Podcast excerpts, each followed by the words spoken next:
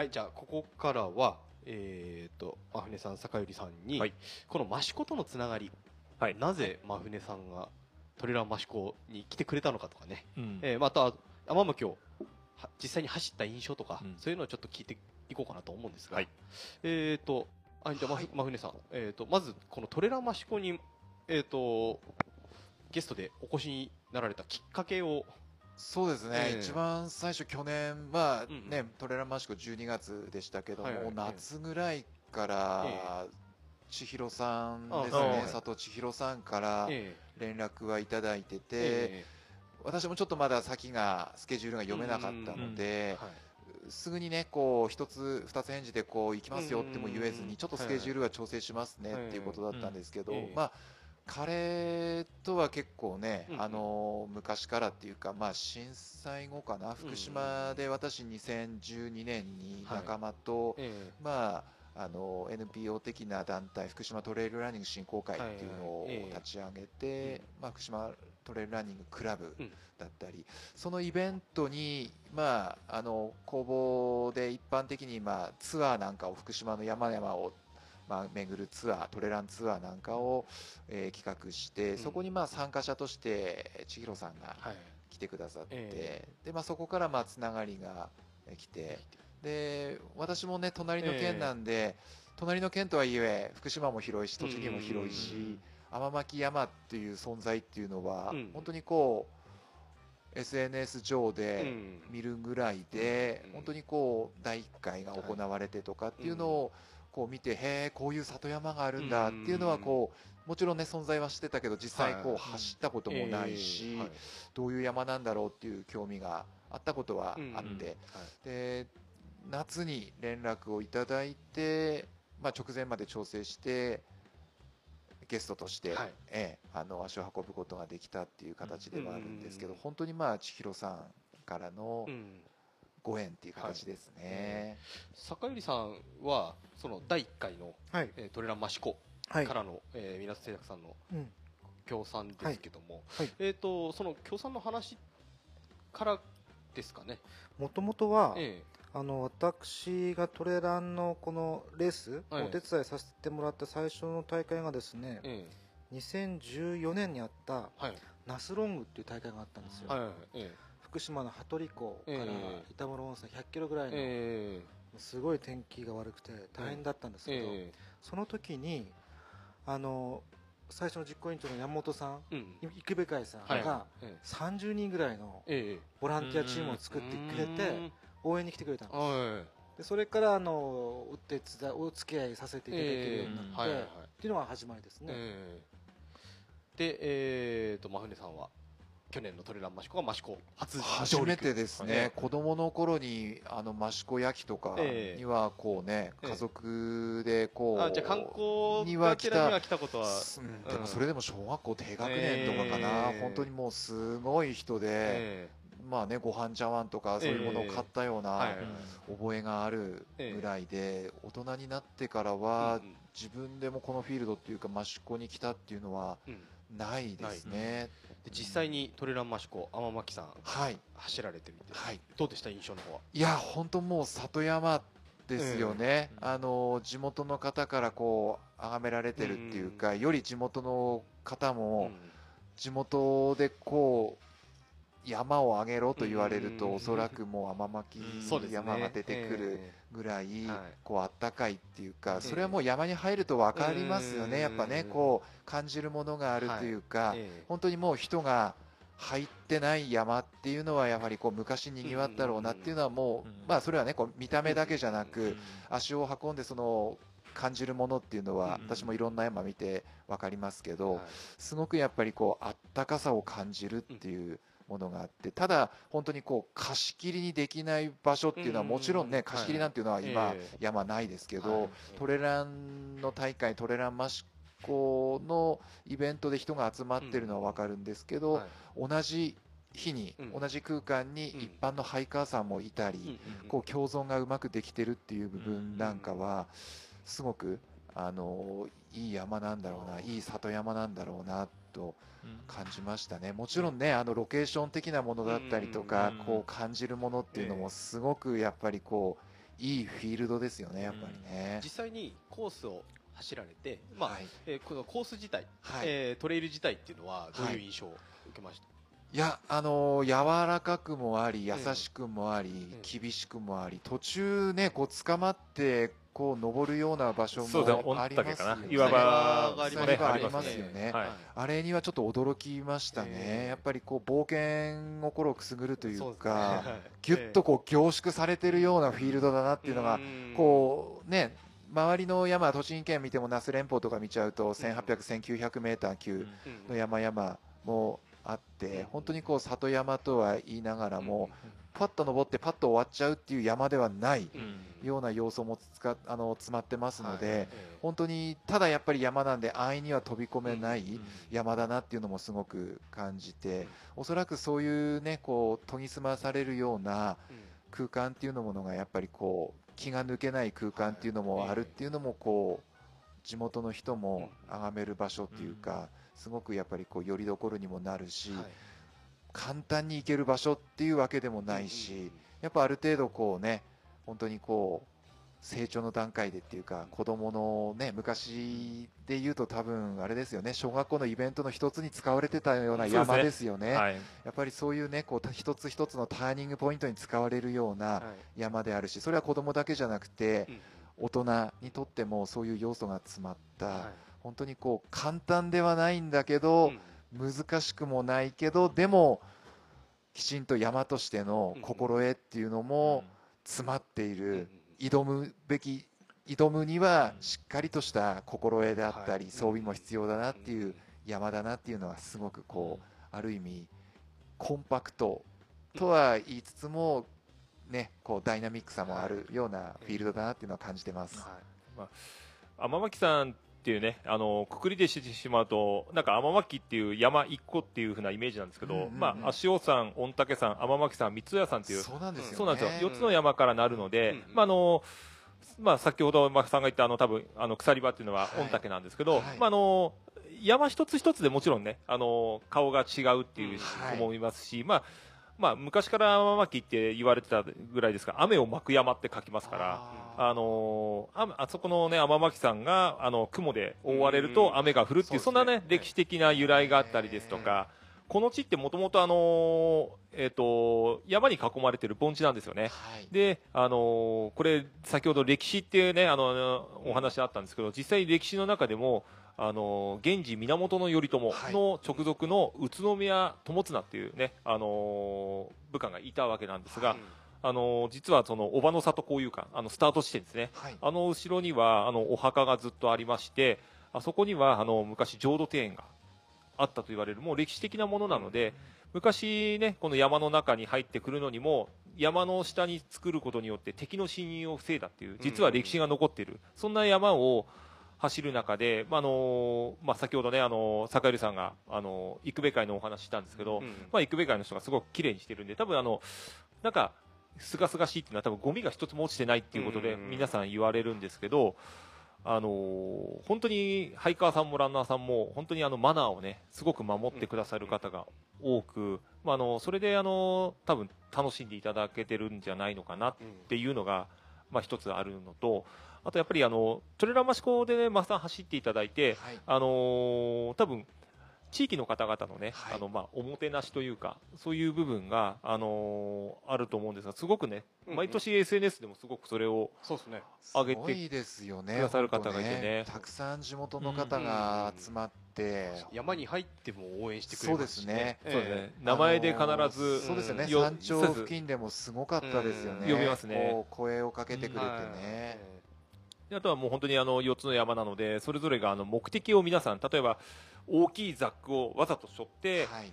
これから富士山に行く練習をする方。トレーニング要素あそうですそうです。ね。トレーキングブーツでちゃんとこう上がる練習をする方、はい。あとは周回をいろいろ変えながら、はい。例えばあの、まあ、UT ですとか、はい。あとは派切ねですよね、はい。の実際に実走行の練習をされる方。あとはもうもちろん僕あの親子連れの親子ハイカーや、うん。僕らみたいなトレイルランナー、まあ、あのいろんな方がこう、まあ、共存して楽しめるっていう部分があるので、まあ、本当にあの初心者からね上級者まで、はい。まあ、楽しめるとしては、まあ、本当にいい山なのかなって地元ながらではでは ちょっといや思うとこでは。もうねはもうどこにでもつながるんですね、ええこの山ね、ええ。ハブマウンテンじゃないですか。ハブマンハブマウンテン。ハブマウンテンですね、はい。坂寄さん、坂寄さんは、まあえー、と登山経験も非常に多い方ではいらっしゃるとは思うんですけどもこの天巻さんまたトレイルトレランマシコの魅力って何だと思いますか、人なんじゃないかなと、ね、あの山本さんはじめ池部会の方々とこう触れ合うことができる、あのゴールデンウィークの天ぷらパーティーああそうですねテンプルパーティー。毎年楽しみでそうですね。今年もねいらっしゃってます。そうそうそう、ええだとこだと思います、えで実際のところあのまあさっきのマナ娘のカレンちゃんを連れても、うん。あ実際にあの登頂されたんですよね。ーそうですね。そうですね。でワンちゃんも実は登れる、そうですね。結構犬連れの方も多いですね多いです。いらっしゃいますからね。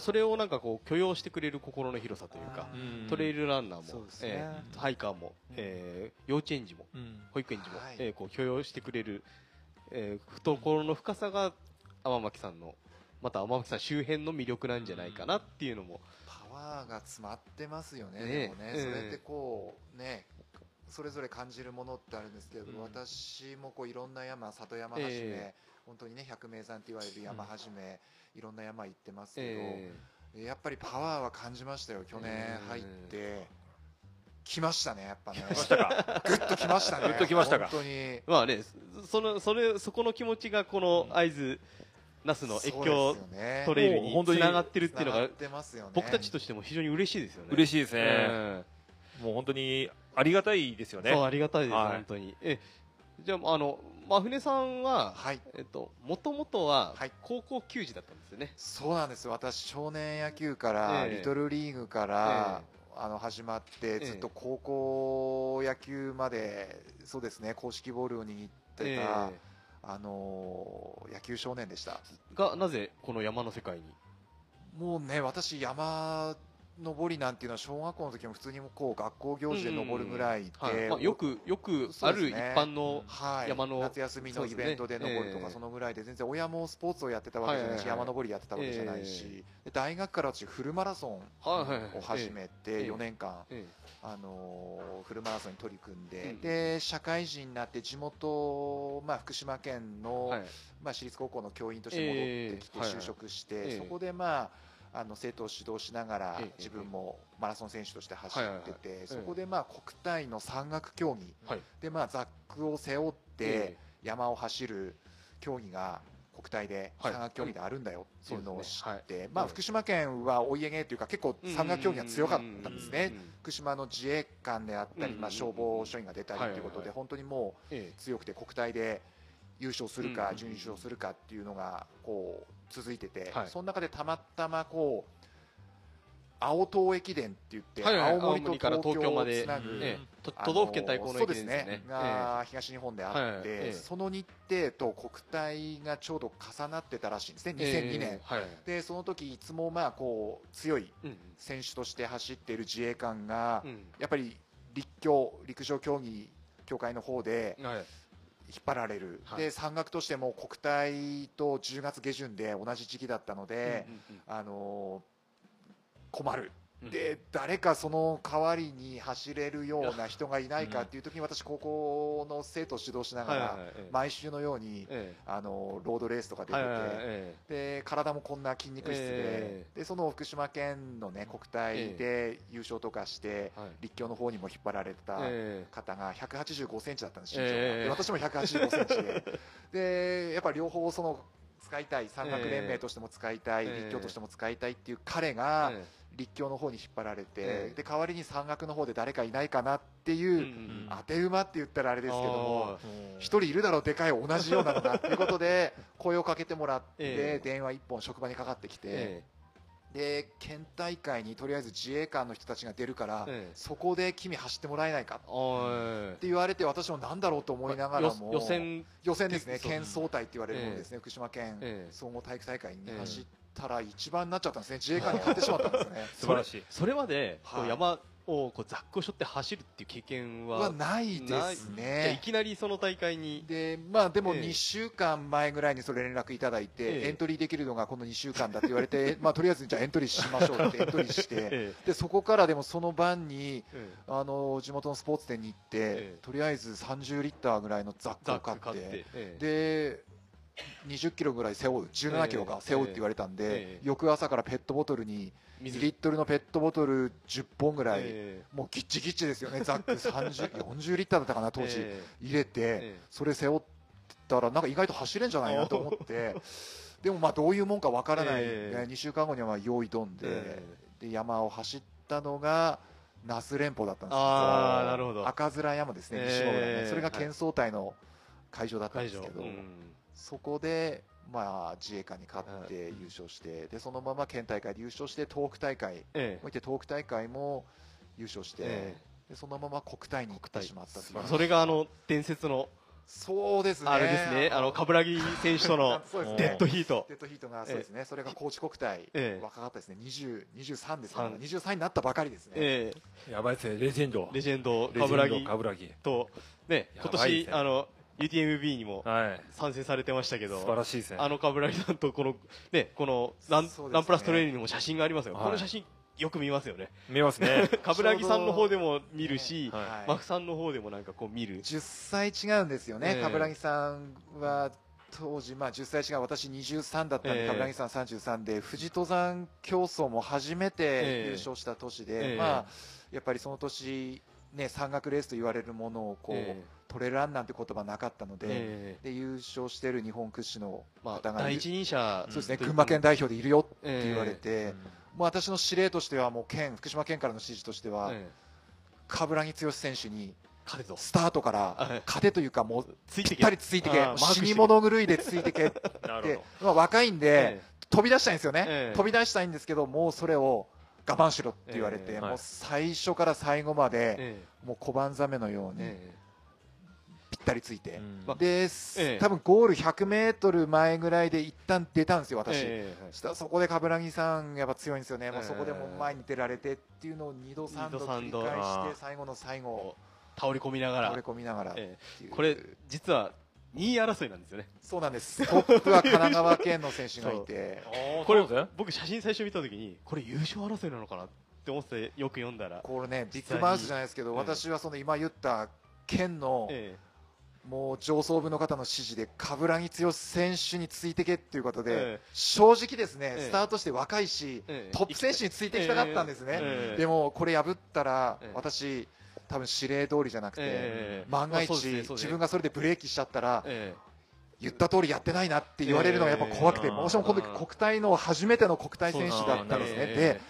すごいんですよ、やっぱりこう、皆さんの福島県のお家芸、山岳競技の、もう毎年優勝争いをするうんうんうん緊張感、緊迫感っていうのが、プレッシャーも半端なくて、ああなるほど。あのちょっと怖怖いぐらいでした、私、初めて県の代表になって、ここまでこういうプレッシャーっていうのが、えマスコミ関係始めそうですけど、事前のね。もう結構怖くなって、23歳、ええ。20まあ、当時22歳ぐらいで、ええ。もう怖くなって、でも指示通りに行こうっていう感じで、はい。そうなんです、2番争いで、ええ。そうです。個人2位って形で、でゴール後にそうですね。こ。れもあって結構プレッシャーだったんじゃないかなっていうところもあるんですけども。あの私もねこんな変わり者なんで、多分親からもお前みたいなやつはなかなかこうねえ理解してくれる結婚してくれるような人はいないぞって言われるようなね キャラクターでそうです。わしこのゴール後プロポーズしてえそうですまあね。これ新聞記事隣に出てますけど。そうですね、ええ。ゴール3位以内に入ったらプロポーズしようと。は思ってまあねざっくり指輪を。指輪を そうですよ。当時ね郡山の私立高校の教員でね私当時ひまだ1年2年目で非常勤だったんですね。ええ。で1限目2限目って授業を持ってて、え34って確かね授業がなくて、うんうん。午後まで、まあ、非常勤なんでその間トレーニングしたりとかしてたんですけど、はい。この時そう指輪買いに行ったんですよ、ええ。1週間前ぐらいだったな、おー。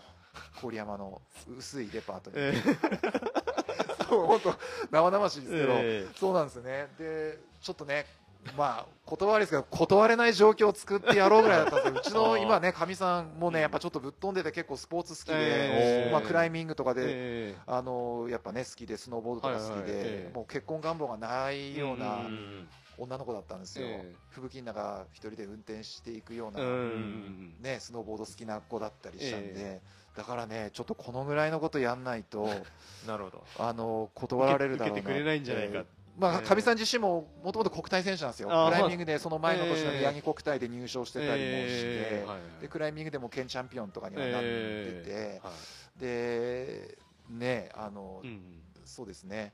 で私がその県大会で初めて出たっていう時私は男子で優勝しましたけど、ええ。優勝したのも女子で優勝してるのはかみさんだったんですね、ええ。当当時。ね初めて、うん。ああこんなねこう山走る女の人いるんだっていうのも結構衝撃的で、うんまあ、それが本当に那須連峰だったんで私としてまあね最初にお話ししたその会津那須駅県ロングトレイルっていうか生まれ育った場所だしこうはい。家族えとしてっていう部分でもすごくこう使命感っていうかイズムっていうかストーリーがあるような、ちょっとはね改めて見ると恥ずかしいですけどね、まあ、でもこの2位の成績で、はい。えー山岳競技としては初出場で総合優勝そうですね。に貢献されたというで。す。3人1組なんですよね,、えーね。あのえー。山を走る私みたいな人専門と、クライミング専門そとれが重装と、えーと闘佐って言われたね。ね。両方やる人とっていうそうそうそう3人1組で、本当に福島県が総合優勝でこの上ないステージを最初に。僕も高校生の時に国体予選出たんです。当時小菓子そうなんですね。あの自転車でもはじあの有名な小菓子山、はい。えーまあ、今もねトレイルされてる方もいらっしゃると思うんですけど、はい。ねあのもうその小菓子山に入る前に、はい。そこダムがあるんですけど、はい。ダム湖一周してからこうトレあの小菓子山に登るんですけど、はい。もうそのダム湖一周の時点で僕はもう最下位争いみたいな。そうですね。あうん。栃木県の国体予選か何かそうあの僕僕は少年そうはい少年の、そうですよえー国ね体まあ山岳部だったんで、はいはい。国体予選。まあそれは完全に個人戦なんで、はい。えっ、と個人で上位の人がそのうん。代表になっていくみたいな、はい。ええ。あのね、あの国体の当時その呼び方ってえ青年男子、青年女子、ええ少年男子、少年女子。みたいな形で、はいあの言われてましたよね。まあ私だって始めた時もう何が何だかやっぱ分かんなくて、自衛官の人にザック持って走れぐらいの勢いだったんで。僕も山岳部でしたけど、はい。まあ、マネージャー的な存在だったので、ええ。大会って出てないんですよ。そう大会に行ってもええ。あのサポートというか、はい。一緒に山は登るんですけど、はい。ええ。そんな個人戦なんて出たことないんで、初めて出てそうだったんですあこれは無理だっつって競技はしないみたいな感じになりましたけど僕も途中までマークさんの話聞いてて、ええ。あ僕も似てるなってちょっと思ったんですよ。はい。あの僕もあのー大会とかあんまりこんなの全く興味なくて、うん。ただ単に、まあ、サーフィンですけど、はい。あの好きでサーフィンしてて、うん。全然大会とか全く興味なくて、たまたま後輩にうん。大会とか出てみませんかって言われて、うん。じゃあなんか記念だしいいかなぐらいで、じゃあ申し込んどいてって言って、うん出た大会が、なぜかその大会が、あの、全日本の栃木県の代表戦で、え、はい海ないのに栃木県の代表戦で、それ それもでもあの、まあ、でもあの、海ってすごくその頃人が多くてえ、まああの、波乗ってもすごくね、なかなかいっぱいいろんな人がいて乗せてもらえないんですよ。うん。でも大会の時って、あの、大体、貸し切りみたいなそうです、4、5人で、ええあの、1試合ずつを戦っていくんで、その間は、お、5人で海貸し切りだったら、これ、お金払っても乗れるんだったらいいなと。その程度で、出た大会で、まあ、初めてその、出た、その、全日本の、まあ、栃木県予選、県予選。それで僕も優勝して、それでまあ、あの、栃木県の代表になるんですけど黒子さんすごかったんですよそういや、そすごいですよね。黒子さん、そうなんですそね。そこまではちょっとマフさんのいけるじゃないですか。ええその後、全日本で全然勝てなくて。なかなかね。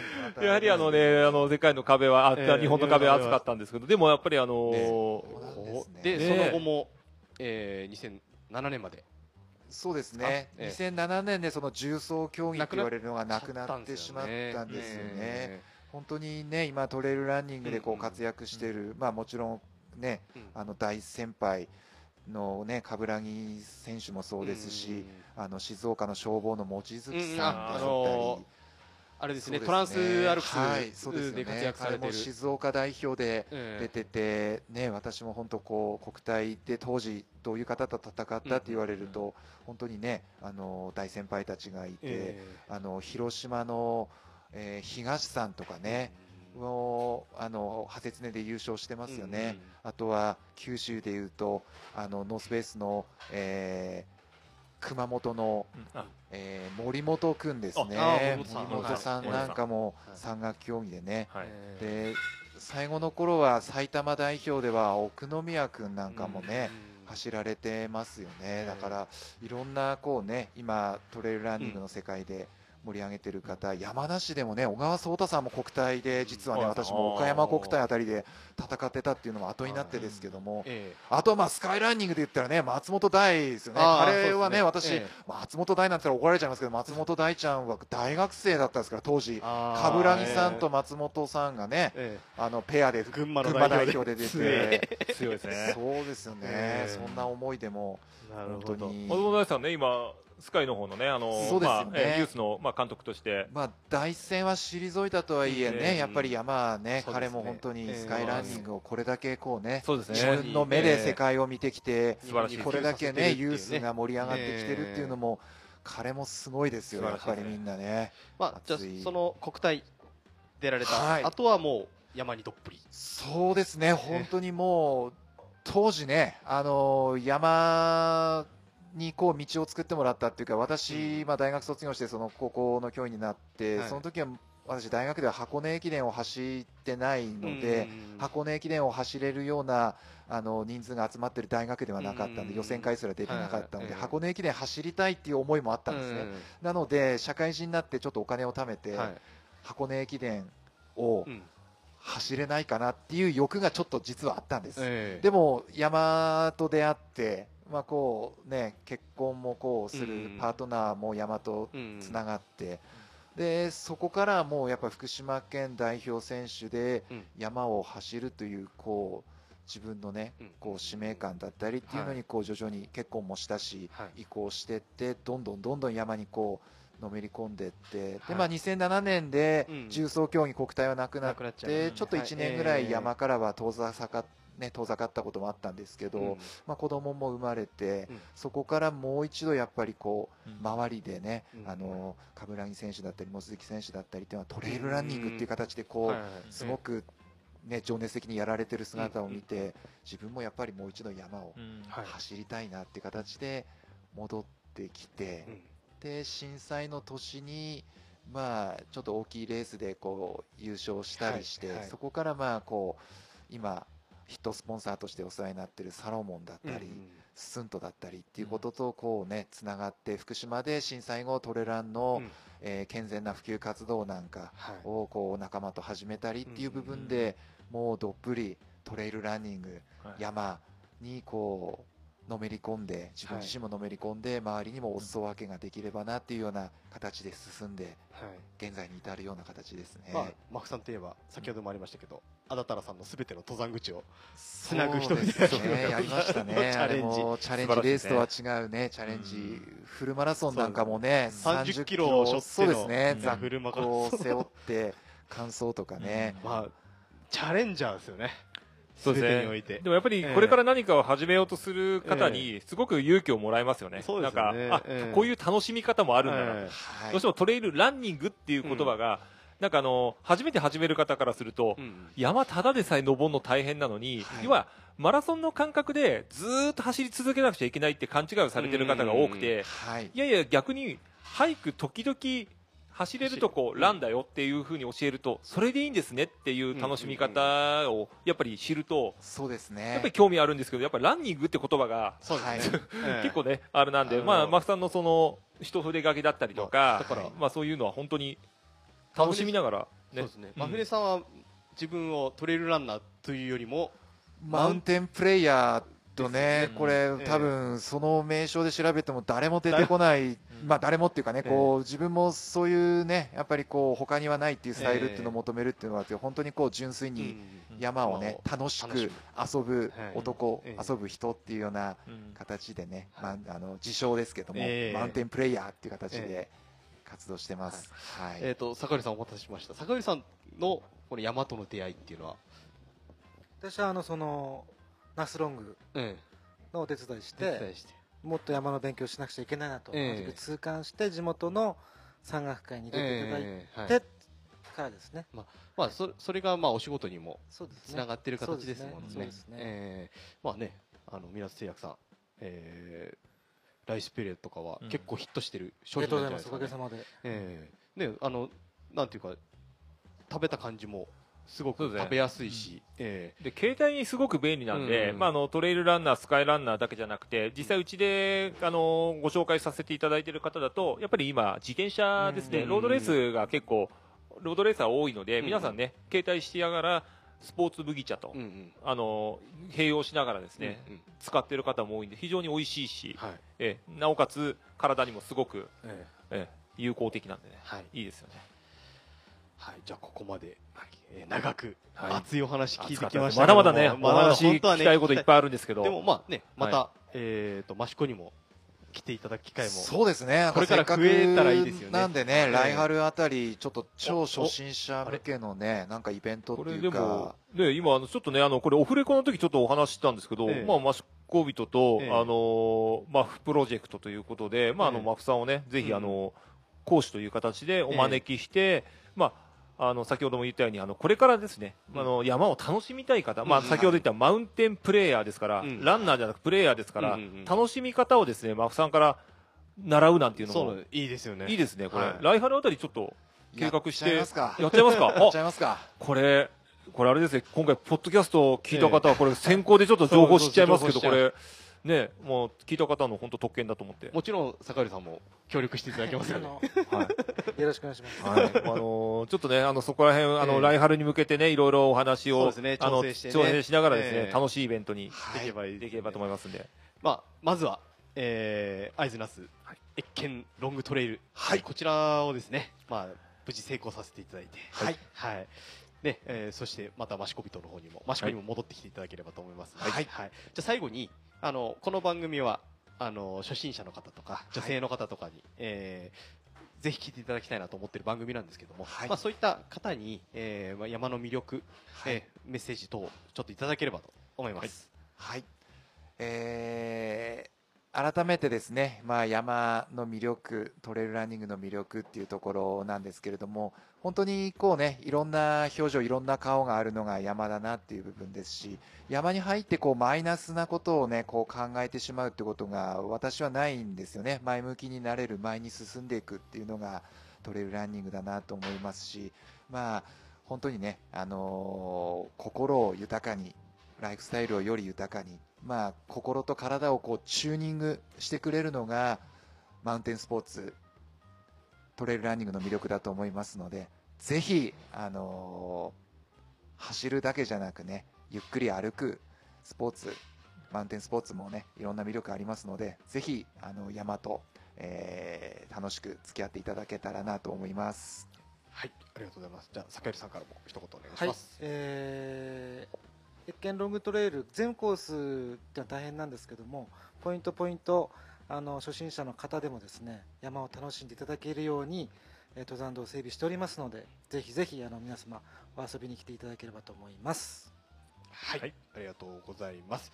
えーと、真船さんと高橋さんにはいお話を聞きました。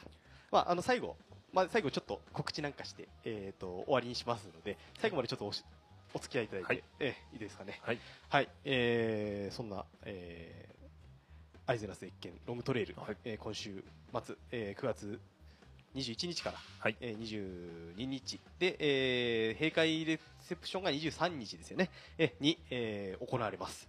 えーまあ、様子は、あれ、フェイスブックページとか、えーあのーに、まあまあ、あとは真船さんの、あのーほぼ毎日更新されている SNS、はいえー、Facebook、Instagram と見ていただければ情報は出てきますので、まあ、それとあと、あのランプラストレイルをぜひはい。ご購入いただいて、これ前の号ですが、はいえー真船さんがすごく綺麗な、えー、37号ですねね。えーがまだ、えーあるところもあると思いますので、はいぜひこちらで読んでいただければと思います、最高ですね。ロングトレイルは最高の遊び場って書いてありますかね。ええ山の危険生物じゃないですね、これ。違いますね。違いますね。こっち、こっちじゃないです。こっちですね。こっちですね。あのー出ますので、はい。えーぜひそちらチェックしていただいて、はい。えーまあまた今後今後もマシコビトとの何かがそうですね、もう本当に面白い。このご縁を本当大切にしてですね、あのこれからもどんどんあのまああの山の方でえ遊べるね遊び方をどんどん教えていただければと思思いますすね。はい。はい、そんな、えーアイズラスロングトレイルが今週末、はい。えー行われますので、はい。ぜひチェックしてみてください。はい。で、えーまあ、僕たちも、はい。えーちょこっとこの今後告知というか、はい。ありますが、最新だと何かな？えっ、とはい。えーっとマスコットとしてトレイル系で行くイベントとしましては、うんうん。えっ、とまず10月のと12日ですね、えーこちらはですねあの、トレランマシコは10月1日からあのあエンそうそうそれをトリー言わなきゃだ。開始なんです。そう、エントリー開始、はい。トレランマシコ10月月1 1日日エントリ0ー時。0時エントリースタートで今のところ、あの予定してるんですが、はいはいまあ、あの大会自体は12月7日の、うんうんえー土曜日なんですけど、はい。まあ、それにあたってあのやはり初めてね、うん。あのトレーラーマシコに参加される方も、うん。今年は多いんじゃないかとうんうんうんいうことも踏まえまして、はいえーもうあの有名どころを揃えましたよ、今回。あマジですか？はい。ええ。ー日光の、はい。えー星野ゆかり選手ですね、はい、ゆかりちゃんを。今回は講師とお呼びしまして、ええ。ー10月の12日、はい。えーマシコビとステップアップトレラン、はい。星野ゆかりが教えるええ。トレランマシコ完全攻略編をいきたいと思います。これは熱いんじゃないですかね。まあ、星野さんといえば、はい。先日の UTMB の TDS はい。でしたっけ、はい、えでで13位。にえー女子総合13位ということで。そして、えー UTMF ええ。も今年は走ってますね。で、まあね、星野さんといえば、星野さんの旦那さんは、マフさんと、そうですね、あの去年のトレランマシコでマスさんとのあの抱き合いシーンでね、あれ結構素晴らしい写真だって、あの SNS 上でもなってる、そうですね、あのーええ。あの星野さん、星野さんの奥様の方はい奥様の方ですね。はい。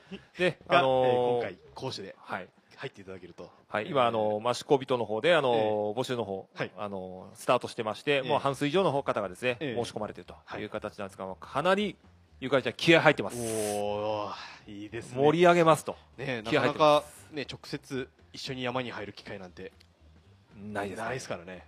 でえー今回も、あのーまあ、え協賛ということでですね、あの、先ほど、えー出てくださいました、ええ。港製坂入さんはい。の方と、はい。あと、あのーえーゆかりちゃんのアンバサダーを務める、えーシューズメーカーアルトラの方の、はい。えー試し履きの方の、ええ。えー協賛の方もいただいてまして、はい。あとサポートが今回はやはりトレランマシコということで、ええーと佐藤千尋率いる、えーチームアマックで、はい。えーサポートの方をさせていただいていきたいと思います。はい。まあ僕も、えっと、山頂、山頂、えーブラックサンダーエイドでもよいしょかなとはい思って。まあ、そこら辺もね、踏まえながらいければと思ってます。が、最初ですね。はいで、えー続いて13日。次の日。はい。はいえー片品村、えー、小出岩倉での、えーええバーチカルキロメーター。そうですねえ日本選手権を兼ねている。レースの方に、はいマシコビトとして、えええー出展の方、させていただくことになりました。今回は何を持ってきますか？今回は、あの、ええメインとしましては、やはり、あの、罪悪感がないおやつ。ええをあのたくさんご用意させていただくのと,、えっとあとはあの自家製のドリンクなどはい。またあ、えーそれは、ちょっと待ってくださあこれ言えないんですねい。いや、いや、言えるんですけど、はい奇遇ですね。僕もうん。行くんですよ。あそのバーチカルキロメーあららター息子がですね、ジュニアのレース初参戦します。おっと。はい。まあ、1キロで何メーターだろう ?100 メーターも登らないような、はい。えあれですけど、はい。えーは息子の初レースとして、あれ、ということはこれポッドキャストも行っちゃう感じなの？あ、あれ？お手伝いしましょうか？あれ？あ本当に？あじゃあ、うんうんということであのー今急遽なんですけど、はい。あのマウンターママキトレイルナビゲーションも、はいあのーマシコビトブースの方で、はい。あのスタンバってますスタンバってますので。はいぜひあのーね、以前出てくださったはい。ランナーさんもはい。多数参加されますし、はい。えーまた、あの、ね、マシコビトファミリーのはい。ランナーさんもたくさん参加されますのでね。それであのーええ。ユースの世界選手権の報告会もこれ兼ねてますので、えただまだ僕 SNS でも何もまだこれつぶやいてないんでこれ初めて言っちゃったやつなんですけ初ど、はい、あの初出しあの、ぜひあのブースの方に来ていただければ、ええ。まだ罪悪感のないやつちょっとあの全国発送の方はしていませんのえで、えそこであのご購入できますので、ははいいぜひ食べていただきながらあのバーチカルも頑張っていいただいて、まあ、ぜひブース、ランナーさんも寄っていただいて、お話お話なんか聞ければね、とは思いますので、はい。そしって次に12月ですね、はい。7日に、えー第5回トレランマシコ。これあのー相当盛り上がってます、はいはい。ただ皆さん頑張ってもらいたいのが10月1日のゼロゼロ関門ですね。ゼロ関門ですね。もう物理合戦だと思いますので、え頑張ってこちらはあのーあそうですね。申し込んでええ。参加を決まった方だけが楽しめるそうですね。大会となってます、はい。まあ、もしねどうしてもあの参加漏れちゃった方は、ええ。大会会場でもあのね。ブースもたくさん出ますし、ええ雰囲気でそうですね。あのとてもいい雰囲気ですまあ、ので、普通に、ね、登山されてる方もいらっしゃるので、まあ、はいます。登山がてらええ応援に来ていただいてるとよろしいかと。でそんな応援に来た方にも豚汁が振る舞われるという。豚汁出ちゃいますね 今回も。ああもうあれは、はねお美味しいですからね、はい。ええ。もう頑張って今回もサポートさせます。まずは10月1日の、はい。えーゼロ関門ゼロ感も頑張って。今年は下手すると半日持つかな、持つかな。何何せ選ばれし180はい人ぐらいでしたっけ、はい、僕のところまでで問い合わせ来てるだけでもええ。相当です。ね、まあ、ただあのえさっきのね那須みたく北海道から沖縄までとはいかないんですが、ええ。まあ、関東圏、関西圏やっぱり、ね。ええあの東北圏ええからの申し込み、ね、希望者の方、ええ。だいぶあの多くいらっしゃるみたいなので、はいえーそこら辺もね広がっていければと思います。はい、はい、そんなとこですかね、そうですね。まあ、あとはこのポッドキャストとしては、はい。実は、えーロゴを新しく作りました。おっと来ましたね。はい、えー、とこれもまあまあ益子の、はい。えー、ユーコネクトさんというウェブデザイナーの方にデザインいただいて、はい。えーでそのロゴをもとにはい。グッズなんかも作ってそうですね、オフィシいャルグッズの方も、もしかしたらね、あのーえ販売という形も出るかと思勢もしかしたら大勢岩倉で何かあるかもしれません、う。はい、今日ちょっとね、あの今日はですー、ねマフさんのね、そうあのーマフさんが来るので、はい、えー、マフさんのマウントマフプロジェクトのはい、T シャツを、まあ、えー着てます。これで見ちゃったら、なんか自分たちも欲しく欲しくなっちゃいますよね。欲しくなっちゃったんで、はい、あのーこれもね、踏まえながらですね、ちょっとまあ、えー少数ですが、はい。販売になるかかももししれれまませんということで、お楽しみですね。新しいロゴはその時がお披露目ということでそうですね、その時がいいかなと思いますので、はい、はい、で、えー作ってえい制作中、中ですね、はい、はい。中です。のではい、えーぜひ、えーお楽しみにそちらにしてください。来た方には、はい。えー手に取っていただければなと思いますので、はい。そんな感じでそうですね、今回はちょっと長盛りだくさんですね。なりました、最長でですね。マフさん坂井さん本当にありがとうございまがとうございました。ありがとうございました。でお付き合いいた楽しい時間でした。ありがとうございます、まあそんな感じで、えーはい。今回の、えー、ワンタンは一人ナビゲーション、はい。終わりにしようと思います。はい、お届けしたのはイソップとカフェバシコビと黒子と、福島のマフネ高道と。港製薬の坂寄でした。はいありがとうございました。ありがとうございます